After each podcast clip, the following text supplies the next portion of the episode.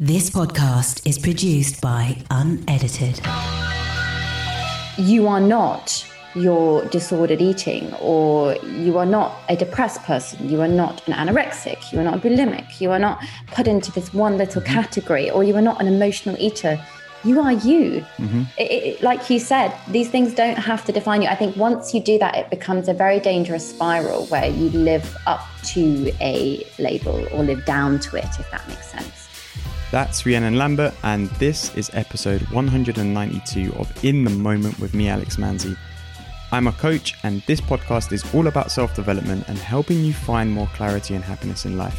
And each week on this podcast, we hear the stories and tips from some of the most inspirational people in the world, learning how to take the small steps every day to improve your mental, emotional, physical, and spiritual health. But before we jump into this week's episode, I just want to let you know that the very last few copies of the first print run of my book, The Search for Clarity, are nearly all sold out. And this book shares my experiences and biggest learnings from my personal development journey and tips on how you can create a better life for yourself. As there's only a few copies left, I'm offering an exclusive 20% off to the listeners of this very podcast. All you have to do is use the code podcast20. And for more information on the book and to grab yourself a copy, simply head to thedreamersdisease.co.uk forward slash clarity or click the link in the description of this episode. So, on this week's episode, I am joined by Rhiannon Lambert, who is one of the UK's leading registered nutritionists. She's the founder of Rhitrition, she's the host of the Food for Thought podcast, and a best selling author. And I'm really excited to bring you this conversation because I always find that our relationship with food is so important and a lot more important than what we think, especially when it comes to our mental well being. And Rhiannon is such a brilliant person at explaining and articulating all of this. So, this conversation is just full of gems. During the chat, we spoke about loads of stuff, including how the food you eat affects your mood, not living up to labels, and we break down a few myths around food, such as are carbs really as bad for you as we're led to believe? So, the aim of this podcast is to inspire. So, if you like what you hear in this episode, then be sure to share it with a friend and spread the love. But right now, let's jump straight in and hear from Rhiannon. So, hello and welcome, Rhiannon. How are you?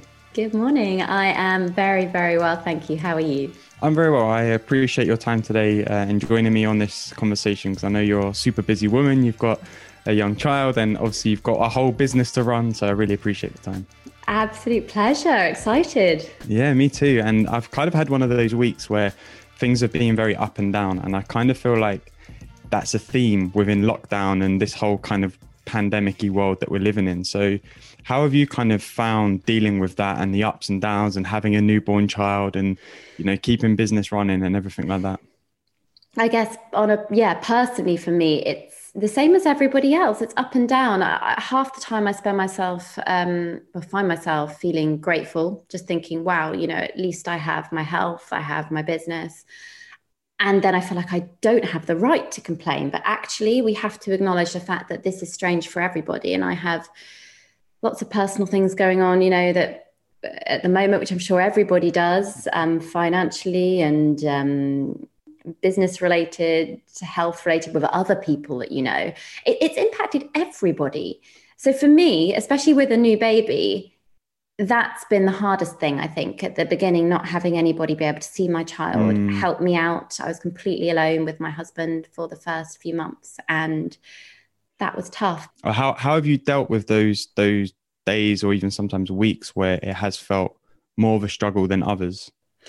Yeah, I think um, for me at the moment, obviously sleep comes into it with, with a new baby. So when you're sleep deprived, everything seems 10 times worse. And a phrase that's kind of stuck with me from a friend who's also a lactation consultant, she said, never give up on a bad day. And I think you can apply that to everything in life. So whenever you're feeling a bit low, just think, well, this is a bad day and that's okay.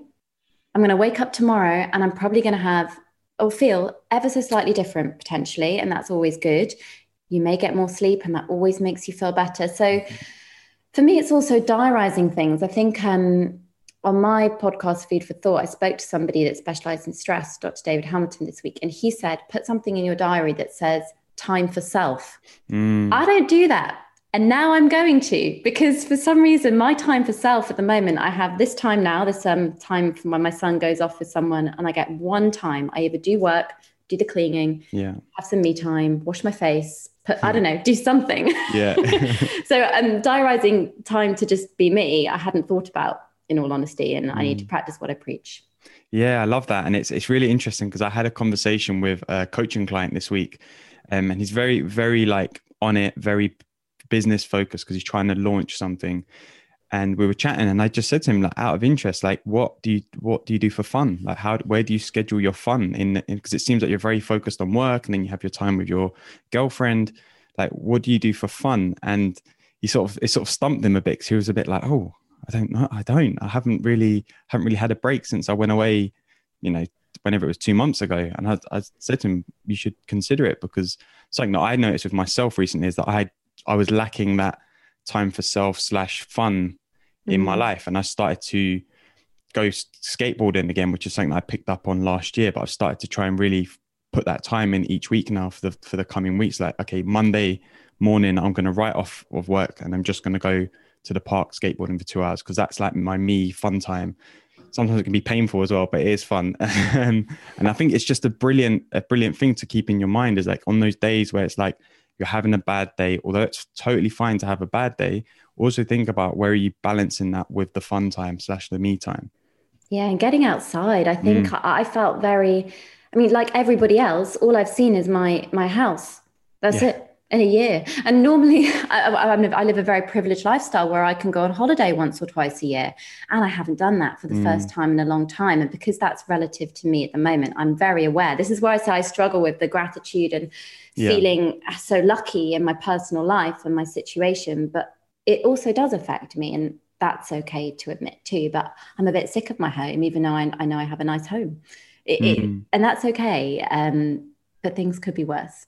I, am constantly battling this. Yeah, yeah, but I, yeah, I, and I think a lot of it is is it comes down to understanding that it, it's all fine. Like it's it's mm. fine to be sick of your home because you've spent most days there. It's fine to, you know, some days wake up and and the most you want to achieve is getting in the shower and getting back out again. Like it's totally fine. Like we're living in such a strange time that like even the smallest achievement in a day is can be seen as a big win and i think it's really important that to, to see that like for you it might be your your morning with your son could just be like that could be your big achievement of the day and yeah. that that's fine. Like work might just sort of glide by that day but that's fine because it's it's where we're at. And i think a really important learning i've made through this period is just be where you are. Like be where you are and who you're with and where you are in your journey and be as, as grateful and appreciative as you can within that space Joe, I've never appreciated a smile so much because I think when I've got my my boy Zachary, we're in the pram and we're going out to the supermarket. Everybody's wearing masks, so he's looking around, desperately looking for facial interaction. Mm. It kind of breaks my heart a little bit because he's not getting it back. So when we're outside and someone doesn't have a mask on, and maybe they look at us or they smile, I took that for granted before, and now I'm really starting to appreciate the very small things, which is, like you said, a smile, a bit of new time, just getting out. Yeah, of course, and I think it's it's that's for me that's the one of the most important things. Is although I know we've got a lot of rain this week, it seems like it's been non-stop rain for the past two weeks. But getting outdoors and even just for a short walk can can really boost your mood, can't it? And mm. you know, uh, one of the things that I also find you know is very important, which is kind of why I wanted to have you on the podcast today, is, is the, the impact that food has, particularly when it comes to like our mood and our daily lives. So from a kind of your professional expertise and experience, how relative is like the food that you consume to your mood? Like, what's the correlation between the two?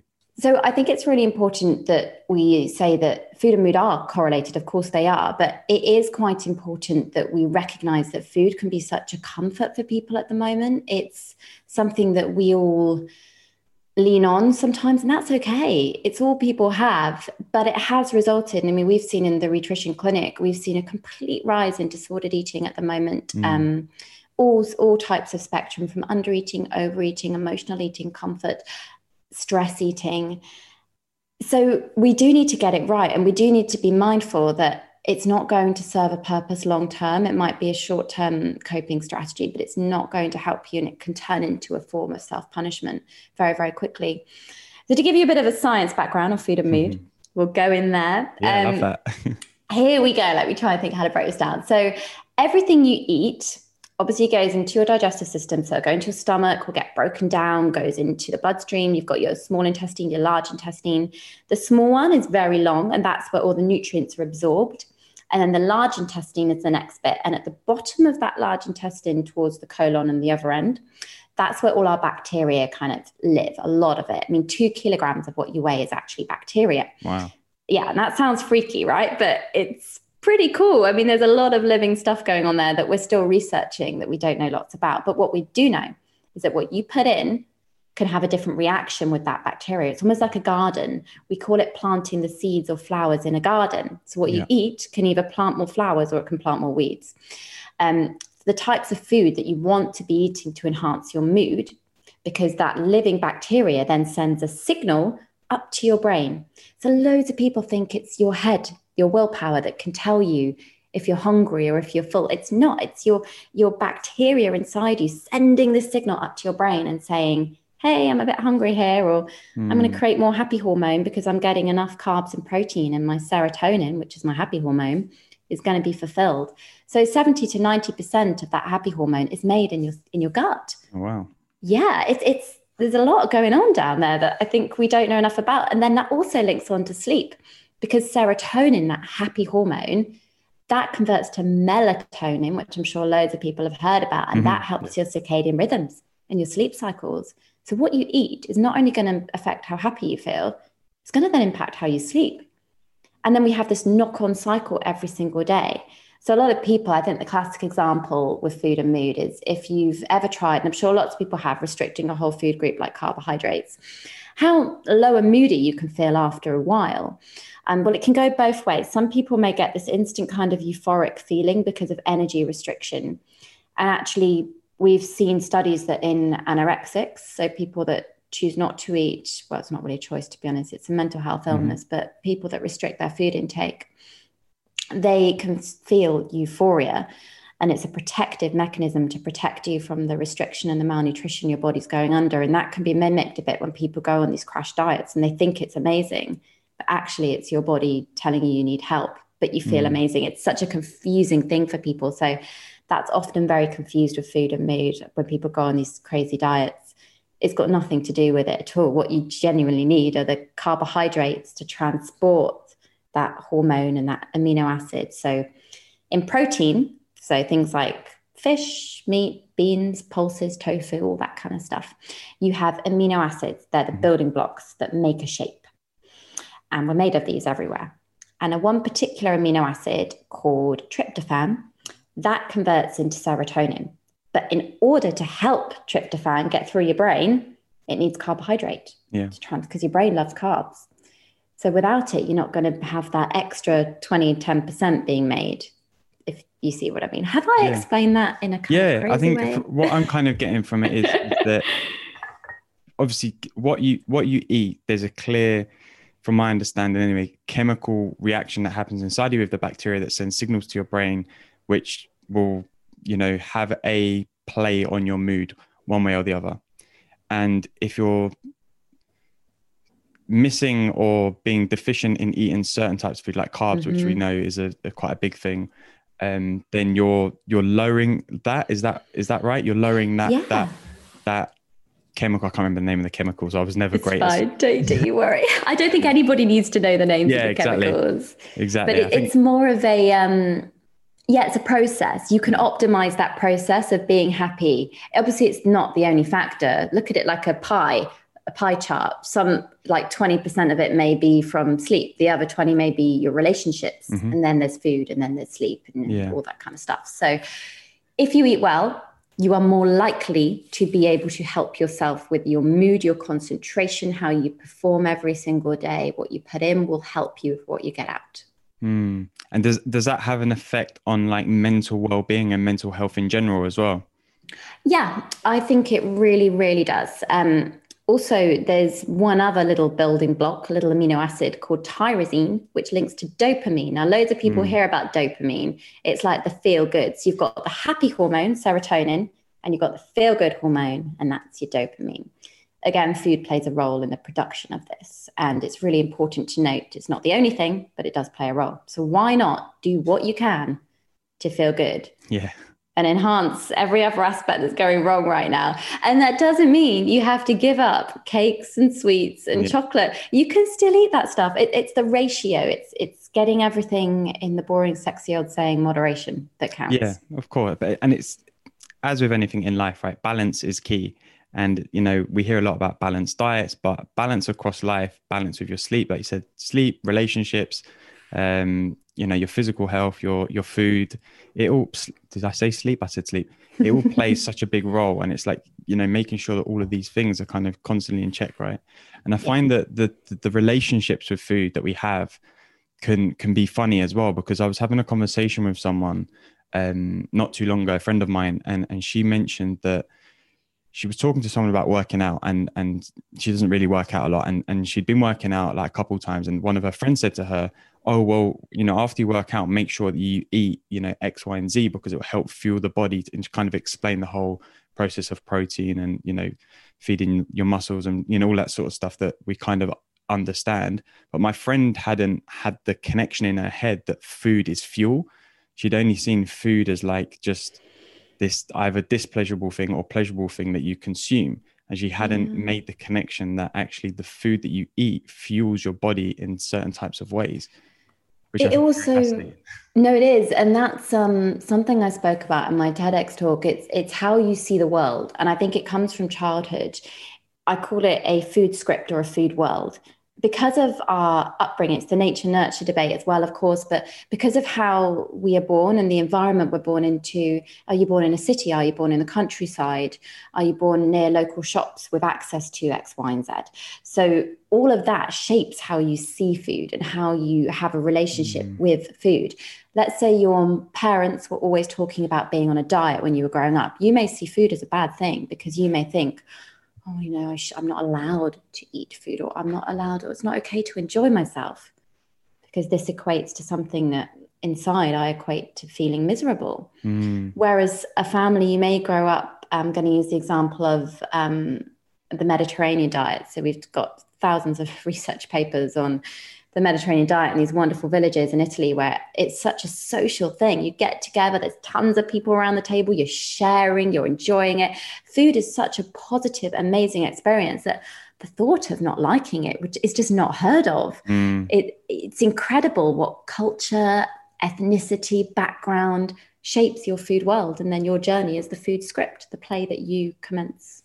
Yeah, and I can definitely verify that. My family's Italian, and it's definitely a big part of the Italian culture for sure. hundred percent. I could I can verify that for sure. Um, but one of the things that I'm, I'm, interested in, particularly with your own journey, is I know that you kind of had a, a weird sort of career path into becoming like this nutritionist that you've you know, and this very um, active person who's sort of spreading the messages around nutrition.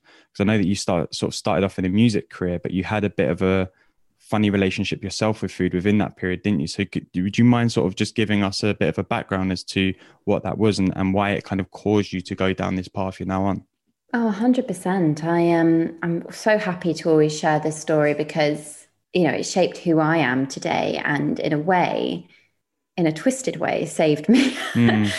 So the music industry, I was um, very young. I was about 17 when I was signed to a label. I won Classic FM Singer of the Year. I came from a, a town with no parents of a musical background, nothing. So it was very unheard of. I, I'm the odd one in the family. No one else can sing. It's very weird. but I got very lucky and I entered a competition online and my life changed overnight. I was whisked up to London. I had to find my way just hand out CVs to make a living on Oxford Street and get a job. You don't do that anymore, but that's what used to happen back in the day before social media. And I guess I was exposed to fatty diets so young at that point. I hadn't really thought about food. I loved food. I was a mm. big foodie, and I, I guess I had a lot of puppy fat. But in the music industry, there's this pressure. If you're going to sell records or you're going to make an album, you're going to do something, image and music videos, mm-hmm. especially back then, it was all about aesthetics just as much as the talent that you had. And you would have these health checks um, oh, every wow. month and things. Uh, lots of talk about the number on the scales and staying in shape and not wanting to put on weight for certain outfits that you had to wear. It was quite toxic. And there was one moment for me where everything changed. At this point, I'd already gone to the GP suffering because I was malnourished he put me on antidepressants as a solution, didn't even discuss my diet. That's how I think times have come on a bit. I think mm-hmm. a, a doctor now would be more aware that diet and how you could be underweight or not eating enough. You know, no one had a clue with me. They just said, off you go. You know, you probably just need to get a bit happy and then you'll eat more. Mm. Um, but I was singing at a fashion week show in London in the Marylebone area. I can't remember where I was, such a long time ago now. But I remember seeing a model backstage. So I would be stood on the side of the catwalk just doing these kind of ethereal high soprano R's, um, like you do, and the models go down, they strut yeah. the stuff. I felt obviously very self conscious to begin with because I'm not a model. And these girls were chewing on cotton wool backstage. Wow. And I remember seeing that. And one girl was like, Oh, do you want some? I was like, No, what, why? And she goes, Oh, it really keep you full. And for me, I just thought, This is not right. And I started looking into it. And I think that really made me think, I'm not happy. I don't want to do this anymore. The singing that I loved and I really love, and I still do, I still do sing professionally on the side a little bit, but oh, wow. it doesn't make me happy. It was, mm. it had got toxic so I enrolled at a course at university to study nutrition back when there were only about five of them in the UK, and now they're at every single university. It's like this huge, huge thing. But that single handedly changed my life. It could have gone either way, I think. But for me, it really taught me that I don't have to go on these fatty diets mm. and I don't have to look a certain way. And I'm actually really healthy. And I, I got out of the music industry. I guess that's helped me be more understanding to others as well because I know how easy it can be to fall into traps. And I had a lot going on. Yeah. I wasn't in a very good relationship, very toxic one at the time. I'd moved from a small town to the big city. I lived in Camden. I mean, you can't get much more. These were the Amy Winehouse days. Yeah. I was there with Amy Winehouse, you know, in the same kind of area at the time, and it was completely different. So, I guess in a nutshell, that's how I found my way into doing what I do now. Yeah, and I, I think that the beauty in that story is is a that you've obviously gone on this amazing journey to now help others where you felt like you were struggling personally, but also in that where you were at the time hasn't necessarily defined you in terms of like where you ended up, but it's been a part of your story that's helped you get to this place that you're at now. And I think sometimes when we're in those those moments. And you know, I've I've had my times in my life where I've you know suffered quite heavily with depression and anxiety, and it's like, but they have become a part of my story. They didn't. They don't. They don't need to define me in terms of yes. like that's who I am and that's what I'll always be. Yes, I may have episodes every now and then, but ultimately they're part of my story and they they they have made me the person I am today. And I think sometimes we we we struggle to get beyond that part when we're in it. But I think if you can understand that and and have the the faith that if you're willing to do something different or look for a slight change, it doesn't have to be a massive career path change like you, but something slight, it can really set those wheels in motion, you know?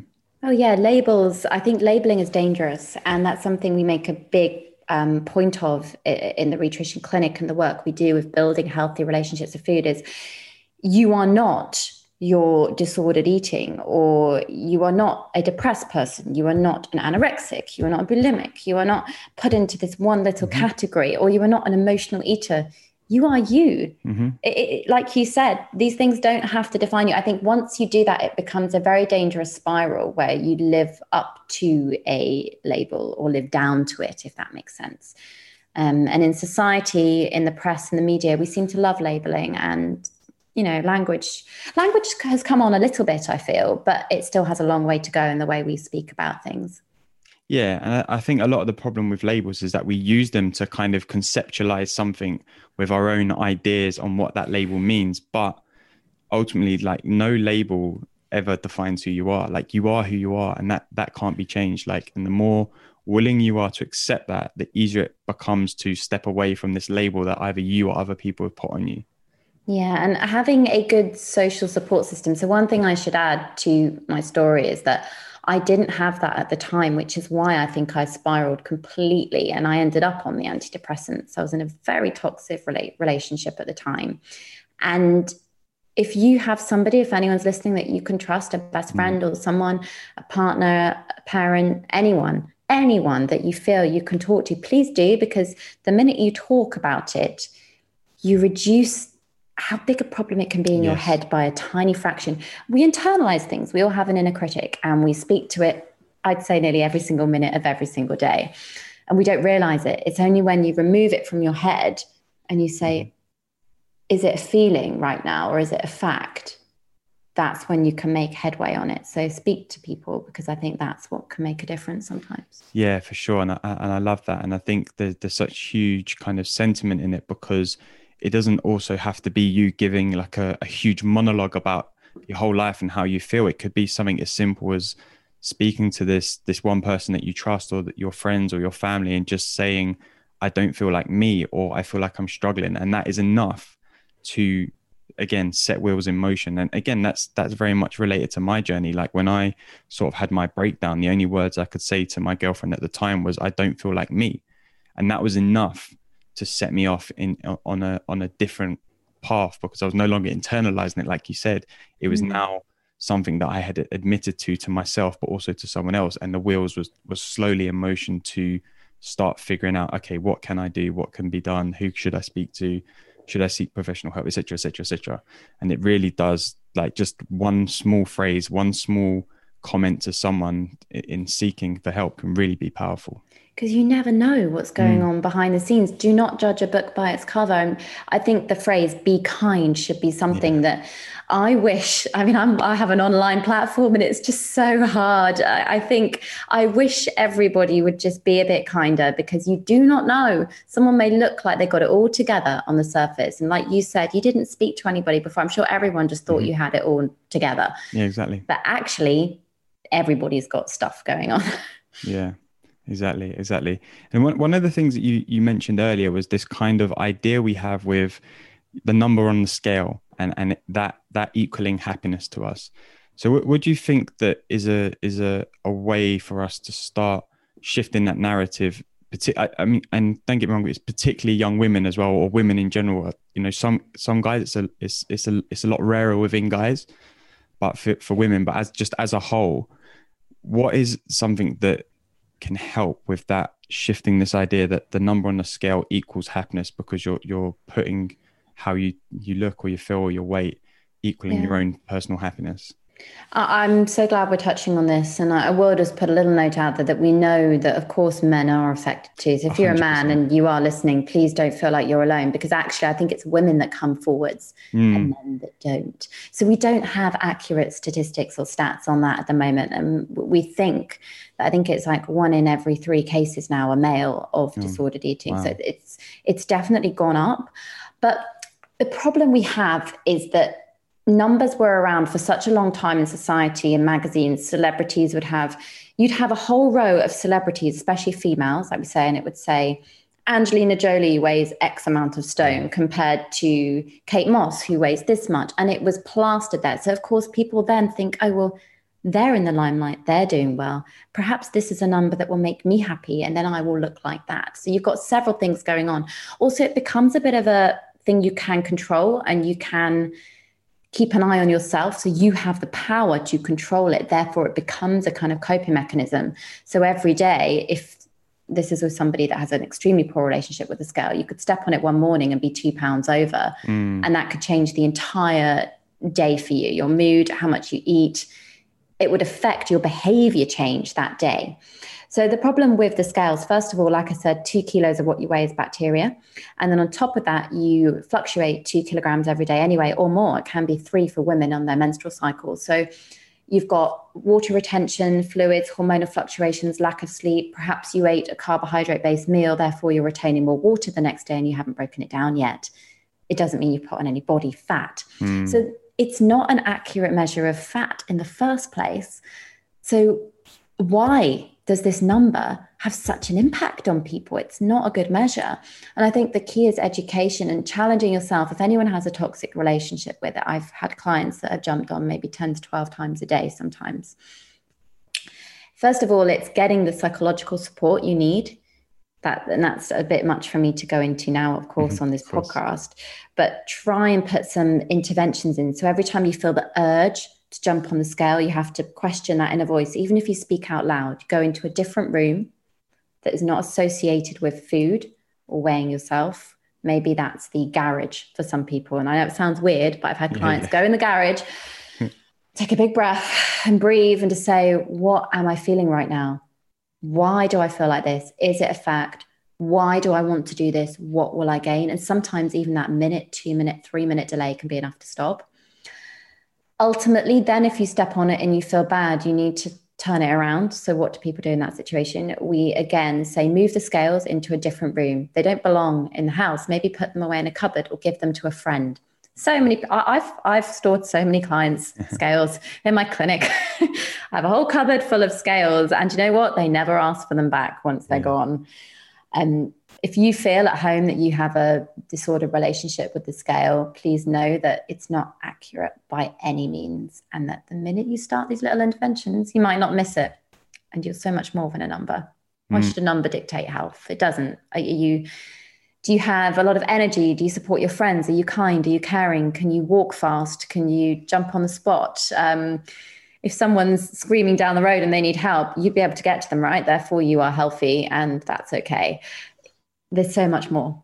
Exactly, exactly, and it's, it's, and I think what you said there that a number shouldn't dictate your health, shouldn't dictate your happiness either. You know, it's it's it's a number, it's a it's a thing. It's it's nothing that again doesn't define you. It doesn't mean you should be unhappy or it's it's just a thing, and your happiness is is is you know put into other things that it comes from you, but you put it into other things, and you can't let one little thing like that just affect it in such a big way.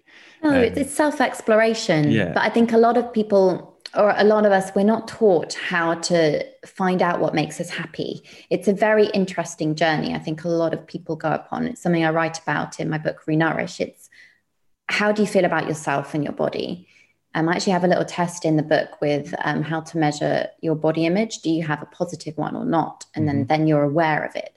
So it, it's it's tough I actually, my uni dissertation a very long time ago was on does diet impact self esteem? Oh, wow. So, yeah. yeah. I loved it. Even back then, um, I was having, I think because what I'd been through myself, it, it does. So it's it's a long journey. It's not going to happen overnight to anyone listening, but it can be changed. It can be a positive outcome. Exactly. And, and uh, on that note, some of the things that I think need to change is, is, is a few of our ideas we have around food myths. Um, so if it's all right with you, there's a couple of myths that I kind of want to um, debunk or whatever you know Great. talk about to see kind of from from a professional experience like what the actual truth is. And and the first one I think is one that we've already mentioned is this idea that carbs are bad. Um, so what's the kind of ruling on that? Okay, now there's a difference, first of all, between types of carbohydrates, and no carb is bad. They all have a place. For instance, I'm weaning my child at the moment, and he can't have brown rice because it's too much fiber for a little body, and white rice will give him lots of energy and it's easy to mm-hmm. digest. So, every single type of food has a place, but we do know that for adults, we want to eat more of the whole grains and the brown stuff because it's good for that gut bacteria we spoke about earlier. And we're not mm-hmm. getting enough fiber in the UK. We're getting around 17 to 18 grams on average. You need 30 grams a day. Mm. So try and make those switches. Instead of seeing carbs as bad, have the white ones a little bit less and the brown ones a little bit more. Carbs contain glucose, which is a form of energy. And it's the only form of energy your body likes in terms of your brain. Your brain needs so much energy every single day to perform optimally, and that comes from carbohydrates. You can't absorb the happy hormone as well without it. You can't transport things around the body. It also helps store something called glycogen, which is the muscle fuel around the muscles. So imagine an invisible layer of energy around your body. That's glycogen. To every one molecule of carb, you attract three or four of water. Mm-hmm. So that's why people may feel a bit heavier when they eat carbs because you need to drink so much water.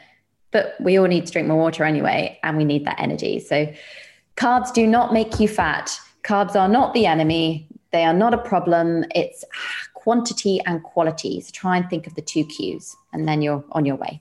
Yeah, um, which kind of leads me on to the next one because we get a lot of ideas from like diet fads and you know there's always like the the new trendy diet that everyone's trying and you know the there was famously the Atkins which was like no carbs mm. there's things like 5 2 and then there's like intermittent fasting and keto diets what what's the kind of I mean and don't get me wrong I'm sure all of them have benefits so what's the kind of benefits of you know, sticking to something like that for a period of time to perhaps not? Right. So these diets will emerge because there's always something to sell, and there's always a scientist that's interested in the effect of the diet on the body. You are, and this is my favorite saying, as unique as your personality. Mm-hmm. So, why should this one diet that's been invented work for everybody?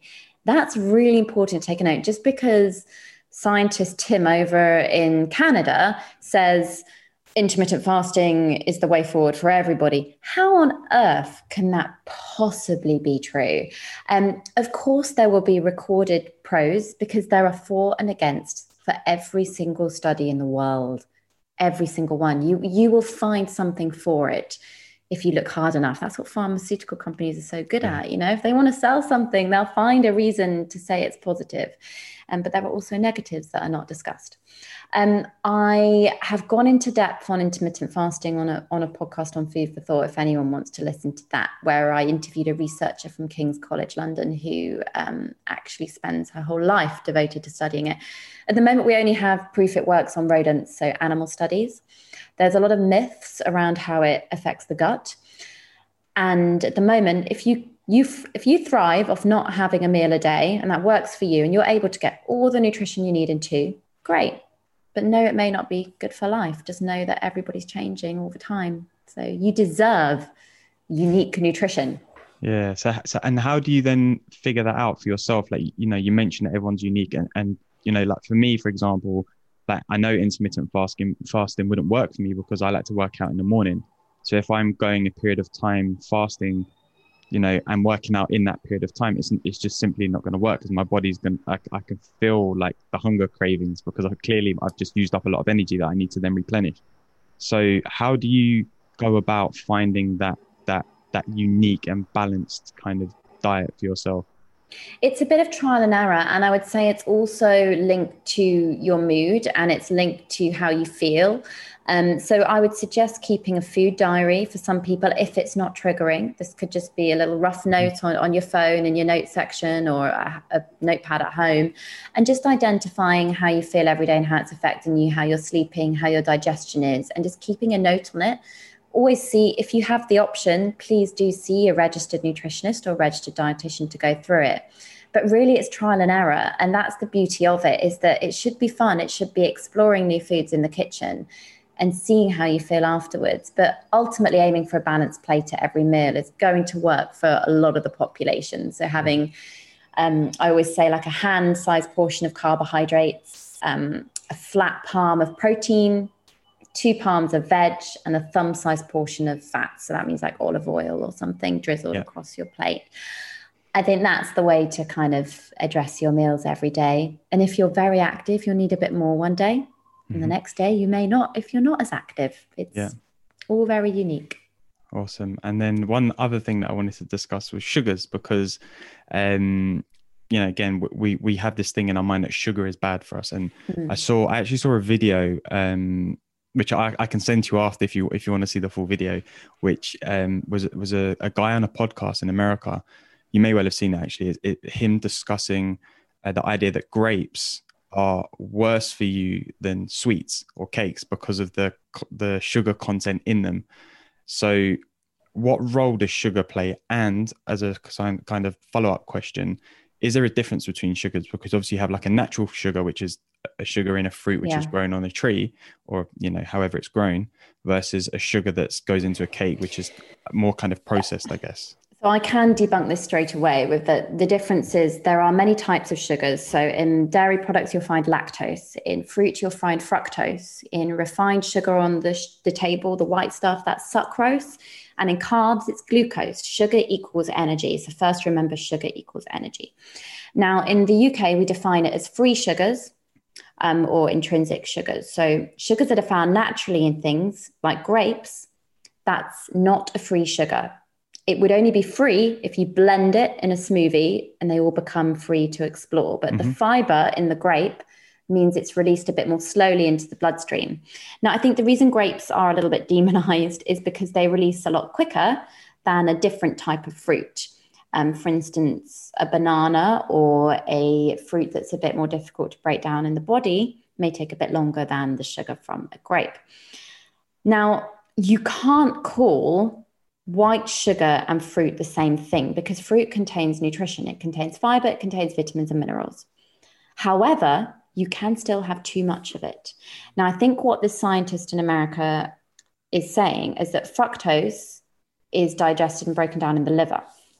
So, whereas other f- sugars go around the bloodstream in the body and they're used up for energy, like carbohydrates and things, fructose from fruit has to go to the liver.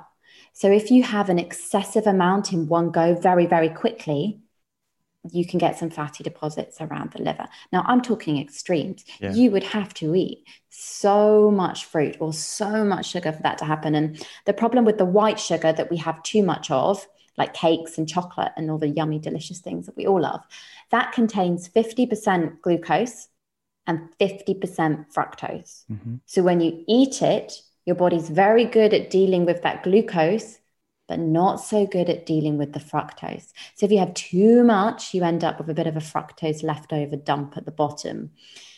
So again, it just boils down to the fact that we need you to eat your fruit. It's not bad for you. And it's not the same as sweets, but it does still contain a bit of sugar but it's not going to be harmful for your body if you have the right portions. Mm. And but if you drink fruit juice, which is where all this research came from in the first place, yeah. that's a free sugar because you're extracting it. You're not eating it. I mean, could you eat seven oranges in a go? Probably. well, you might. I don't know. um, what of it? I'd hope. Yeah, I'd hope not. but um, that's what it takes to get a portion of fruit juice, and a portion of fruit juice is 150 mils which I'm showing on the screen, but I know our listeners won't see, but it's tiny compared yeah. to the most bottles you buy on the go are 330 mil, which yeah. is already double the portion you're recommended a day of fruit juice. Exactly. And it's yeah. like the way, the, I guess, a good way to visualize if, if you've ever squeezed the, the fruit, uh, sorry, the juice out of an orange, how little comes out of one orange versus how much is in a, a glass of orange juice. Yeah. Um, so yeah, that's that's amazing. That's that's quite a few of the the myths that I wanted to kind of uh, discuss. You did mention that the fat is not bad, which was the other one that I wanted to kind of touch on. Good, um, good. I, I, mean, if you want a very quick, I mean, fats. Um, there's different types of fats. So the saturated fats come mainly from animal products like your butter, your cheese, yeah. your bacon. You need to keep that low. But the fats you want to get a bit more of are called polyunsaturated fatty acids, and they come from olive oil and things like that, salmon um, or monounsaturated, which are avocado, nuts, and seeds. So mm-hmm. basically, mm-hmm. unsaturated equals good, saturated equals not so good, but in small amounts. Yeah, awesome. Um, well, appreciate that. That's that's definitely helped me out um, and cleared a lot of my understanding around these myths, and hopefully a lot of the people who are listening as well. Um, so to kind of round us off, I have uh, one last question for you, which is, what does happiness mean to you? I love that question. Um, happiness means contentment to me. Um, I, to be honest, since having my son, it's taken on a whole new meaning for me because it's a happiness is a feeling that's very difficult to describe. It's a feeling of warmth, um, contentment, and overwhelming love. But I guess it looks different. For me, that's what happiness is to me it's very difficult yeah. to explain. no, I love that. I love that. I think that that contentment, like you said, is mm. you know we we I guess we think of happiness as this big like happiness. We put it on this big pedestal, but it's actually if you're able to be content and appreciative and grateful for what you have in your life, that is happiness. And I think we can all do that, you know, yeah. regardless, which is which is beautiful. Um, so before we sign out, uh, Rhiannon, and uh, thank you again for your time because it's been such an interesting conversation. Um, do you want to shout out where people can find out more about you, where they can listen to the Food for Thought podcast, where they can find your books, and if they want to go on a journey of of just sort of understanding more of this stuff, where they can kind of do that through your content? Yeah, of course. Well, firstly, thank you for having me. I'm a bit of a, a nutrition geek, as you can tell, and I, I, am so I love being able to um, just spread stuff I wish I was told um, back in the day. But um, you can find more about me on the Rhitrition um, social media pages. That's R H I T R I T I O N, which is merging my name Rhiannon and nutrition to once. That's Instagram, Facebook, Twitter, well, all of it really, YouTube. Um, and then the books Renourish would be a basic, backed basics understanding of nutrition. And we do cover body image and all that sort of thing we discussed in there. If anybody is leaning towards wanting to learn more about plant based eating, I have some ebooks on the Rhitrition website there or fitness, fueling fitness. And if anyone's a keen sports um, nutrition advocate, I've worked with six time world champion Ronnie O'Sullivan. We Amazing. have a book together called Top of Your Game. So he suffered with his mental health, and we've worked on how food can help with mental health there. So that's called Top of Your Game. And there's also the podcast Food for Thought. And that's where I get to interview these scientists that we're talking about, which is fascinating on all the areas that they are researching. And we cover everything from everything nutrition related, basically. Mm-hmm. And that's it, really. That's me in a nutshell. Amazing. And I would definitely highly recommend the podcast to anyone listening because I've, I've, I've checked out quite a few episodes and the, the, the depth that you manage to go into in, in each episode is, is astonishing. It's like, and for me, like this could easily have been a three-hour conversation because I could, yeah. have, you know, had gone on about this all day. Um, but like I said, I, do appreciate it, and I hope that you know those who have been listening have managed to take quite a lot from it. So, uh, oh. thank you for that. No, well, thank you for everything you're doing in this space. Thank you for having me. There we have it. I really, really hope that you liked that episode. Um, I took so much from that conversation, to be honest. I think for me, nutrition and food and health are super important. Um, so this was a very fascinating conversation, and I most definitely could have had a three, four-hour conversation with Rhiannon about all things food and health and nutrition. So um, it's really fascinating to, to, to, hear all of that and to get such a great information out there. And if you really like what you heard on this episode, please be sure to leave a review, and even better still, make sure you hit that subscribe button so that you get the latest episode straight to your phone.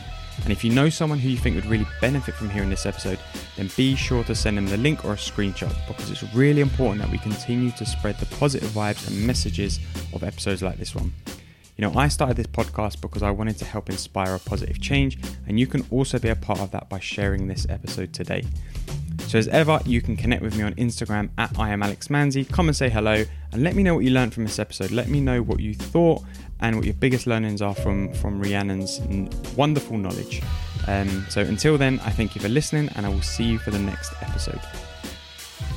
This podcast is produced by Unedited.